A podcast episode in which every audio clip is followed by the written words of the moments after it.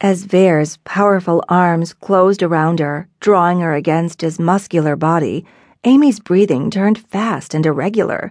She could feel his warmth, smell his clean, masculine scent, and a wave of heat spread through her, making her inner muscles tighten with need.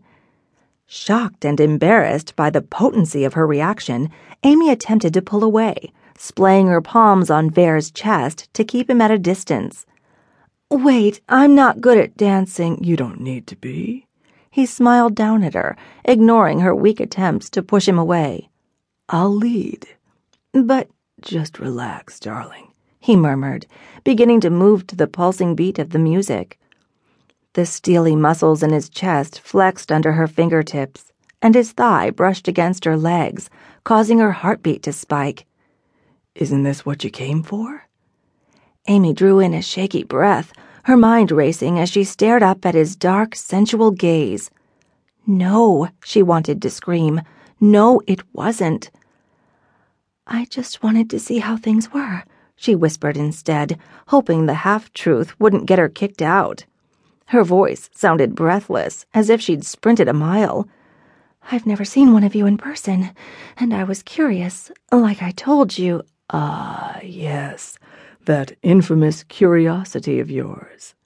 His smile took on a mocking edge. You do know what this place is for, don't you, little human? Amy moistened her lower lip, willing her frantic heartbeat to slow. Of course, but I'd like to just observe this first time. I hope it's not a problem. If it was, she'd have to leave, as she had no intention of sleeping with anyone to get a story. She wasn't that dedicated to her career.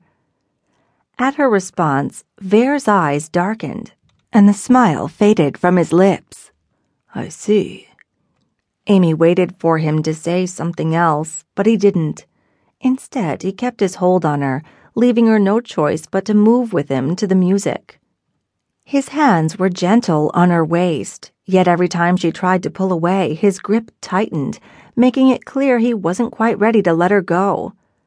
After a couple of attempts to discreetly extricate herself from his embrace, Amy gave up, not wanting to cause a scene. Just a dance, she told herself. It's only a dance. She was fine with a dance if he didn't insist on anything more, and he didn't seem inclined to, for now at least. He held her at a careful distance, close enough for her to be acutely aware of his warm, muscular body, but not so close that she'd be plastered against him. A couple of times she thought she felt something hard brushing against her belly, but she couldn't be sure as the contact was brief.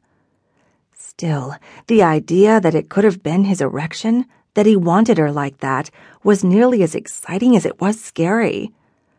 Article, focus on the article, Amy. So, Vair, tell me a little bit about yourself. She kept her gaze locked on his face, hoping that talking would distract her from the growing ache in her core. What made you decide to come to Earth? He smiled, his eyes gleaming. I was bored. Bored?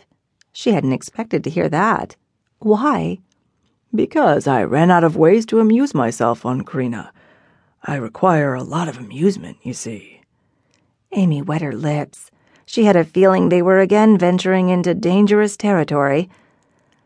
What did you do on Krina? Professionally, I mean. Did the Ks even have jobs? She wasn't sure, but it seemed like a safer topic than whatever it was Vair did to amuse himself.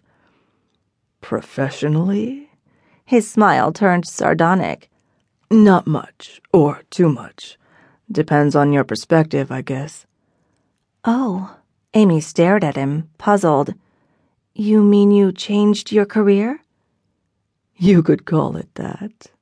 He laughed softly, looking down at her. What about you, little human? What is it that you do professionally?